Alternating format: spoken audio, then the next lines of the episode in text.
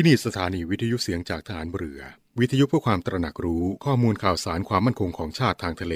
รายงานข่าวอากาศ และเทียบเวลามาตรฐาน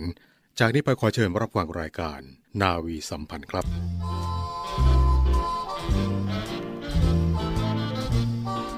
13 กรกฎาเวียนมาแล้วพระศกแก้วกราบเบื้องบาทดังประสงค์ ประสูติการผ่านมาสู่พระองค์ ขอจงทรงพระเกษมและเปรมปรี ขอพระชนมากยิ่งหมื่นพรรษา ขอเทวาปกปักเกษมสี คุณแม่คุณภาพถวายถ้อยร้อยกวี กรมหมื่นสุทนารีของชาวไทย ควรไม่ควรแล้วแต่จะโปรด ข้าพระพุทธเจ้า สถานีวิทยุเสียงจากทหารเรือ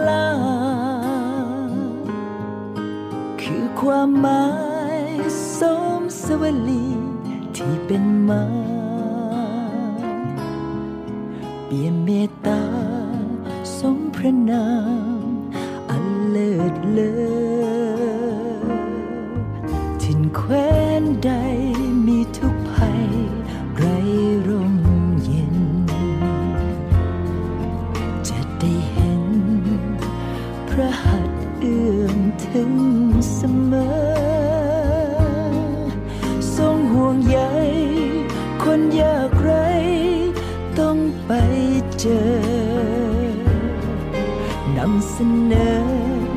ทุกสิ่งไปเพื่อคลายทุกข์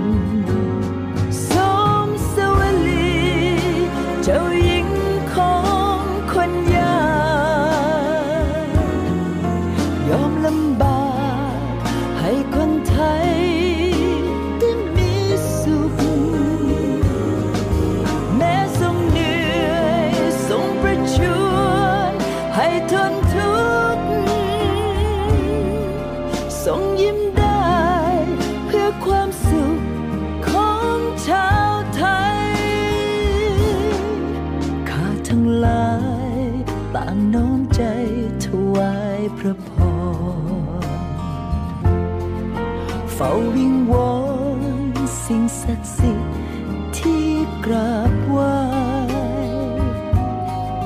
ให้เจ้าหญิงของปวงชน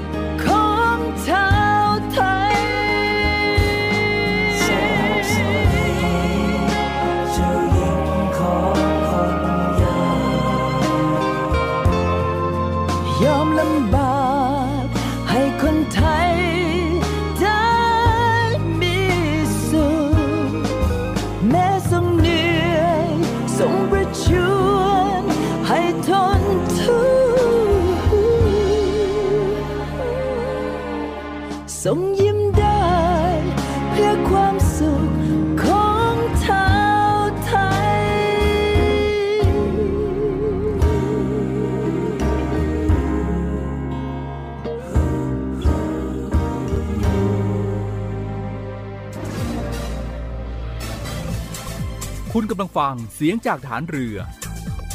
ทุกความเคลื่อนไหวในทะเลฟ้าฝั่งรับฟังได้ที่นี่เสียงจากทหารเรือ กับช่วงเวลาของรายการนาวีสัมพันธ์ ในวันที่น้องคนสุดท้องของกองทัพเรือพร้อมที่จะปฏิบัติหน้าที่รับใช้ชาติ เป็นที่ทราบดีว่าผู้บังคับบัญชาทุกระดับชั้นมีความมุ่งมั่น ที่จะทำให้ศูนย์ฝึกฐานใหม่แห่งนี้ เป็นที่บ่มเพาะทหารกองประจำการ ซึ่งนับว่าเป็นน้องคนสุดท้องของกองทัพเรือ ให้มีความรู้ความสามารถ มีลักษณะทหารที่ดี และมีระเบียบวินัยที่ดี พร้อมที่จะปฏิบัติหน้าที่รับใช้ชาติ โดยให้เป็นมาตรฐานเดียวกันทั้งหมดคำกล่าวของพลเรือเอกสมประสงค์นินสมัย ผู้บัญชาการทหารเรือ ในพิธีปิดการฝึกภาคสาธารณศึกษา นักเรียนพลกองประจำการผลัดที่ 1 ทับ 2565 ณ ศูนย์ฝึกทหารใหม่กรมยุทธศึกษาฐานเรือ เมื่อวันที่ 26 มิถุนายน 2565 ที่ผ่านมาครับ สวัสดีครับ ต้อนรับคุณผู้ฟังในช่วงของรายการนาวีสัมพันธ์ เช่นเคยนะครับ7โมงครึ่งถึง8โมงทุกทุกเช้าครับ ทีมงานนาวีสัมพันธ์ของเราก็จะสลับสับเปลี่ยนกันมาพูดคุยนะครับนำเรื่องราวข่าวสารต่างๆ มาอัปเดตให้กับคุณผู้ฟังได้ รับฟังกันนะครับ และในเช้านนี้ก็เป็นหน้าที่ของผมเรกมนสิทธิ์สอนใจดี เช่นเคยนะครับรัฐบาลครับเตรียมจัดงานเฉลิมพระเกียรติพระบาทสมเด็จพระเจ้าอยู่หัว เนื่องในโอกาสวันเฉลิมพระชนมพรรษาครับ เนื่องในโอกาสวันเฉลิมพระชนมพรรษา 28 กรกฎาคม 2565 ที่ประชุมได้เตรียมดำเนินการจัดงานเฉลิมพระเกียรติ ตามที่รัฐบาลโดยพลเอกประยุทธ์จันโอชา นายกรัฐมนตรี ได้ขอพระราชทานพระบรมราชานุญาตดำเนินการจัดงานเฉลิมพระเกียรติแล้วครับ ที่ทำเนียบรัฐบาลนะครับ นายธีรพัฒน์ประยุนสิทธิ์ปลัดสำนักนายกรัฐมนตรีครับ ก็ได้เปิดเผยว่าด้วยวันพฤหัสบดีที่ 28 กรกฎาคม 2565 เป็นวันเฉลิมพระชนมพรรษา พระบาทสมเด็จพระเจ้าอยู่หัว ในการนี้สำนักนายกรัฐมนตรีได้มีการประชุมเตรียมการจัด กิจกรรม เฉลิมพระเกียรติพระบาทสมเด็จพระเจ้าอยู่หัว เนื่องในโอกาสวันเฉลิมพระชนมพรรษา 28 กรกฎาคม 2565 เมื่อวันที่ 28 มิถุนายน 2565 นะครับ ซึ่งที่ประชุมได้เตรียมดำเนินการจัดงานเฉลิมพระเกียรติตามที่รัฐบาลครับ โดยพลเอกประยุทธ์จันทร์โอชา นายกรัฐมนตรี ได้ขอพระราชทานพระบรมราชานุญาตดำเนินการจัดงานเฉลิมพระเกียรติแล้วดังนี้นะครับ 1. ครับการจัดพิธีทางศาสนา โดยจัดพิธีทำบุญตักบาตรถวายพระราชกุศล เวลา 7นาฬิกานะครับในวันพฤหัสบดีที่ 28 กรกฎาคม 2565 ครับ โดยส่วนกลางนะครับก็จัดพิธีณท้องสนามหลวง ระสงฆ์จำนวน 171 รูปครับ มีท่านนายกรัฐมนตรีเป็นประธานในพิธีพร้อมภริยา ในส่วนภูมิภาคนะครับ ทุกจังหวัดก็จัดพิธีณสารกลางจังหวัด หรือสถานที่ที่เหมาะสม และในต่างประเทศครับ สถานเอกอัครราชทูตและสถานกงสุลพิจารณาการจัดพิธีตามที่เห็นสมควรและเหมาะสมครับ ก็จัดพิธีเจริญพระพุทธมนต์ถวายพระราชกุศล โดยสำนักงงานพระพุทธศาสนาแห่งชาตินะครับ ก็ดำเนินการเสนอมหาเถรสมาคม เพื่อพิจารณาให้วัดทุกวัดในประเทศไทยครับ จัดพิธีเจริญพระพุทธมนต์ถวายพระราชกุศลครับ ในวันพฤหัสบดีที่ 28 กรกฎาคม 2565 นะครับสำหรับวัดไทยในต่างประเทศครับ ก็ให้พิจารณาการจัดพิธี ตามที่เห็นสมควรและเหมาะสมครับ 2. ครับจัดพิธีถวายสัตว์ปฏิญาณเพื่อเป็นข้าราชการที่ดี และพลังของแผ่นดิน ในวันพฤหัสบดีที่ 28 กรกฎาคม 2565 ในช่วงเวลา 8 นาฬิกาครับ โดยส่วนกลางก็จัดพิธีณท้องสนามหลวง มีนายกรัฐมนตรีเป็นประธานในพิธี ทั้งนี้นะครับสำนักงานคณะกรรมการข้าราชการพลเรือน จะได้เชิญชวนหน่วยงานของรัฐ จัดพิธีถวายสัตว์ปฏิญาณเพื่อพื่อเป็นข้าราชการที่ดีและพลังของแผ่นดิน ณที่ตั้งของหน่วยงานนะครับก็กำหนดในช่วงระหว่างวันที่ 18 ถึง 28 กรกฎาคม 2565 ครับ รวมทั้งเชิญชวนลงนามถวายสัตย์ปฏิญาณออนไลน์ ทางเว็บไซต์ของสำนักงงานคณะกรรมการข้าราชการพลเรือนนะครับที่ w w w ocsc.go.th นะครับในช่วงระหว่างวันที่ 1 ถึง 31 กรกฎาคม 2565 ครับ จัดพิธีถวายเครื่องราชสการะและวางผ่านพุ่ม และพิธีจุดเทียนถวายพระพรชัยมงคล ในวันพฤหัสบดีที่ 28 กรกฎาคม 2565 ในช่วงเวลา 18 นาฬิกานะครับ แล้วก็เวลา 19 นาฬิกา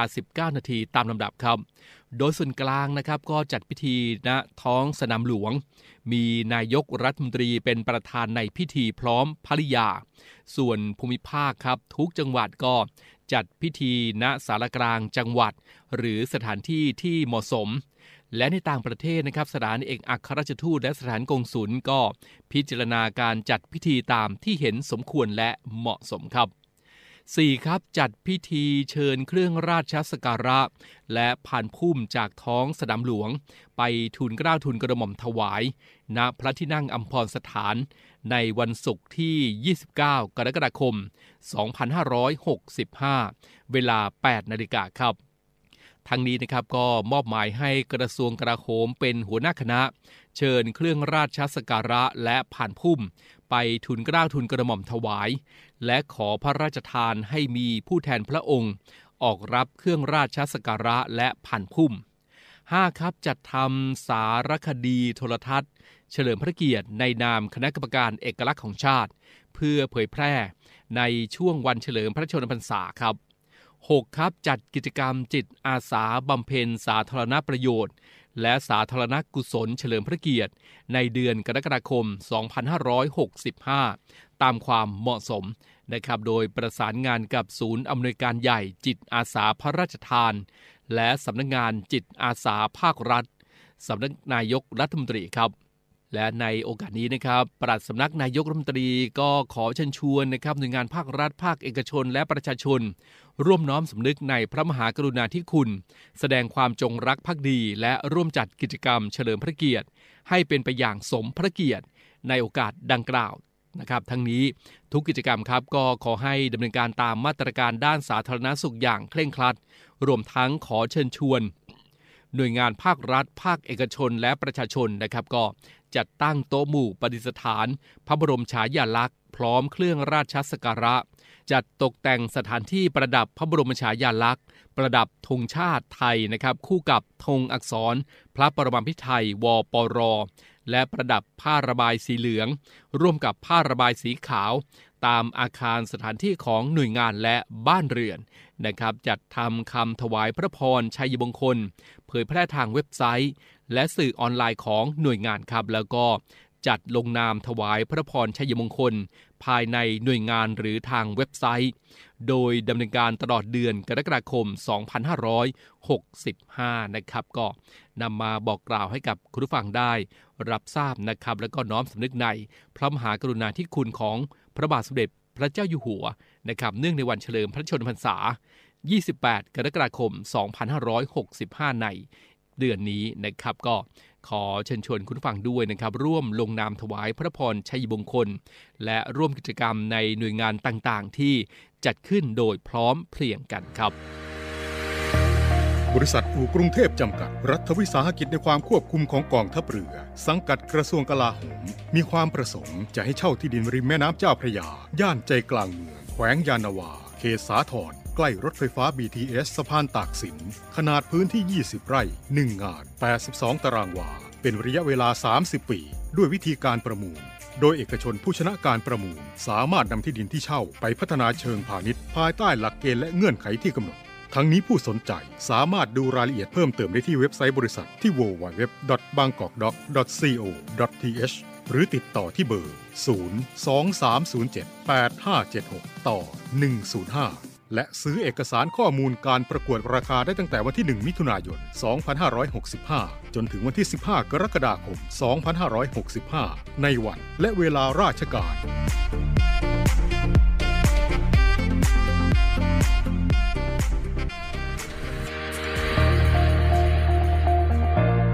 กลุ่มนักธุรกิจผู้มีความเสียสละ มุ่งทำสิ่งดีต่อสังคม ในนามกลุ่มเส้นทางบุญ ได้จัดให้มีคอนเสิร์ตการกุศลขึ้น โดยมีวัตถุประสงค์ เพื่อจัดหาเครื่องมือแพทย์ ให้กับโรงพยาบาลสมเด็จพระปิ่นเกล้า กรมแพทย์ฐานเรือ และจัดหาทุนเพื่อสนับสนุนการศึกษา ให้กับนักเรียนแพทย์ทหาร วิทยาลัยแพทยศาสตร์พระมงกุฎเกล้า โดยการจัดคอนเสิร์ตการกุศลในครั้งนี้ ได้กำหนดจัดให้มีขึ้น ในวันอาทิตย์ที่ 4 กันยายน 2565 ตั้งแต่เวลา 17นาฬิกา30 นาทีเป็นต้นไป ณ หอประชุมกองทัพเรือ กรุงเทพร่วมทำความดี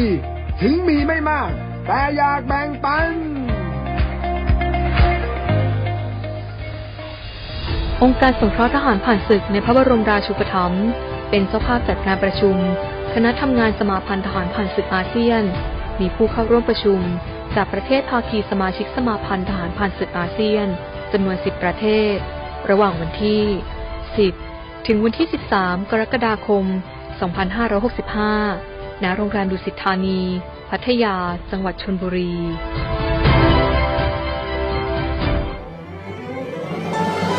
กองทัพเรือ ร่วมกับสภากาชาติไทยกำหนดจัดการแสดงกาชาติคอนเสิร์ต ครั้งที่ 48 ปีพุทธศักราช 2565 90พรรษา สมเด็จพระบรมราชชนนี พันปีหลวง ราชนาวี ถวายพระพรชัยมงคล ในวันที่ 1 และวันที่ 2 สิงหาคม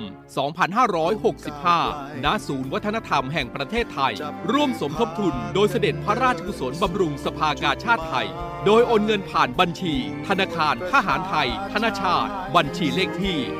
115ขีด1ขีด07533ขีด8โดยผู้บริจาคสามารถนำใบเสร็จรับเงินไปลดหย่อนภาษีได้ สอบถามรายละเอียดเพิ่มเติมได้ที่ กรมการเงินทหารเรือ โทร 02475 5683 เราช่วยกาชาติ กาชาติช่วยเรา รวมใจพักรักชาติราชศรัทธา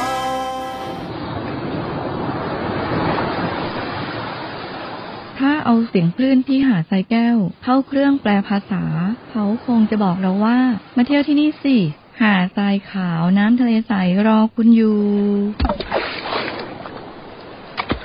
แล้วขงปลาที่เกาะขามมันดีฟเมืองไทยล่ะ ก็คงจะบอกคุณว่า มาดำน้ำเล่นกับเราสิ เราโตขึ้นเยอะแล้วนะ น้ำก็ใสมากปะการังก็สวยสวยเหนื่อยกับโควิดมานาน กลับมาพักกับทะเลสัตหิตกันเถอะ ศูนย์อำนวยการการท่องเที่ยวกองทัพเรือ ขอเชิญชวนทุกคนกลับมาผ่อนคลาย ร่างกายและจิตใจกับธรรมชาติที่ได้พักฟื้นจนสวยสดงดงาม ภายในพื้นที่กองทัพเรือ ที่สอดคล้องกับวิถีชีวิตใหม่ มั่นใจได้ในมาตรฐานความปลอดภัยด้านสุขอนามัยเพื่อนักท่องเที่ยว ที่พักร้านอาหารที่ได้รับการปรับปรุง พร้อมต้อนรับนักท่องเที่ยวทุกคน คลิกเพื่อรายละเอียดเพิ่มเติมได้ที่ เว็บไซต์ thainewiland.com และ Facebook เนวิแลนด์ดินแดนท่องเที่ยวถิ่นทหารเรือ สนุกปลอดภัย ที่พักดี อาหารอร่อย ช่วยกันฟื้นฟูธรรมชาติและเศรษฐกิจ เที่ยวในพื้นที่กองทัพเรือ หลายเกาะ หลายชายหาด น้ำใส ๆ อากาศดี ๆ รอคุณอยู่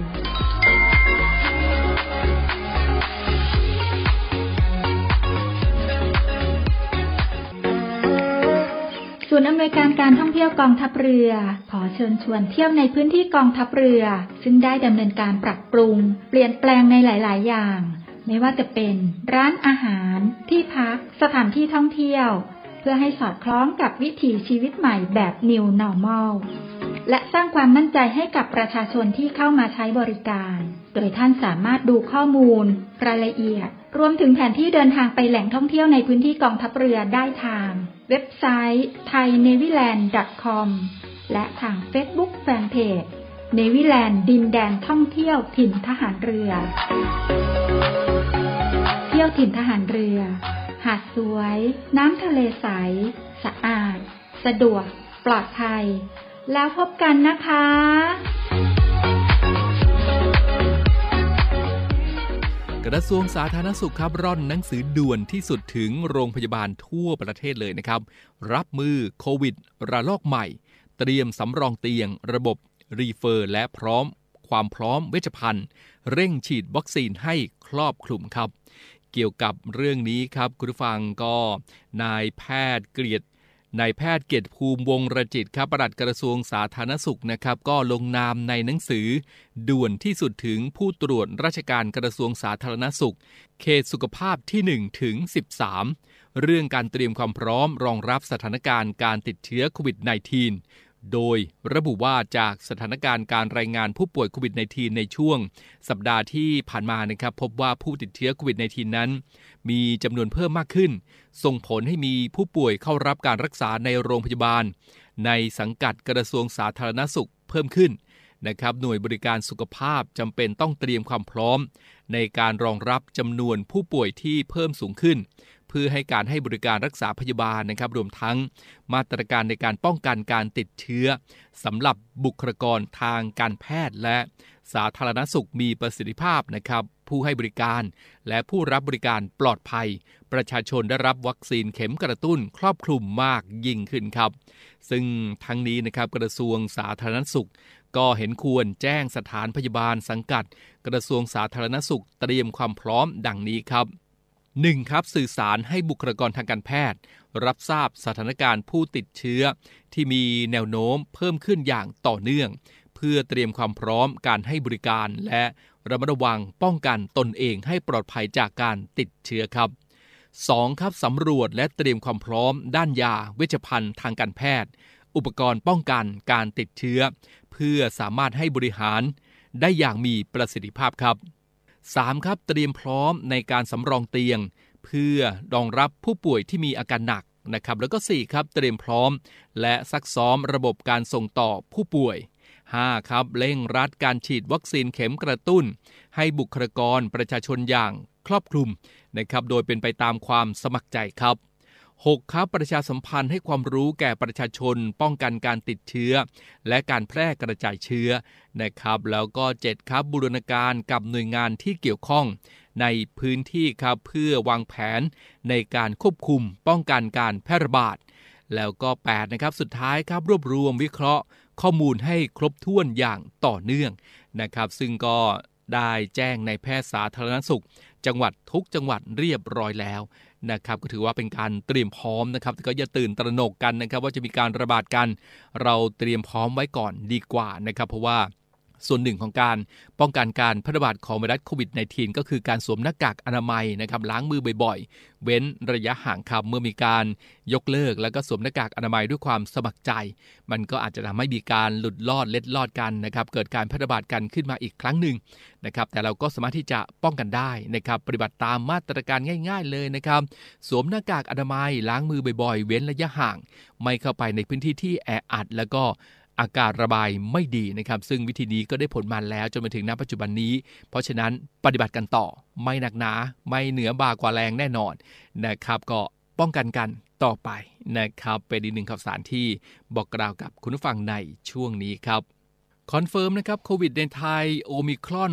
100%ยังไม่ชัด BA.4 BA.5 ทำโรครุนแรงขึ้นครับ ก็เป็นคำยืนยันนะครับของกระทรวงสาธารณสุขครับได้เปิดเผยจากการตรวจโควิด -19 สายพันธุ์เบื้องต้นช่วงวันที่ 25 มิถุนายนถึงวันที่ 1 กรกฎาคม 2565 นะครับพบว่าเป็นสายพันธุ์โอมิครอน 100%ซึ่งจำนวนนี้เป็นสายพันธุ์ย่อย BA.4 BA.5 ครึ่งหนึ่งนะครับก็คือ 51.58%ครับเพิ่มขึ้นจาก 2 สัปดาห์ก่อนที่พบจาก ประมาณ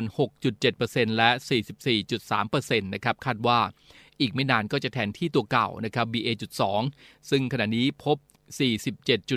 47.15%ส่วนผู้ป่วยในโรงพยาบาลที่เริ่มกลับมาพบมากขึ้นนั้นยังไม่ชัดเจนครับว่าเกิดจากเชื้อ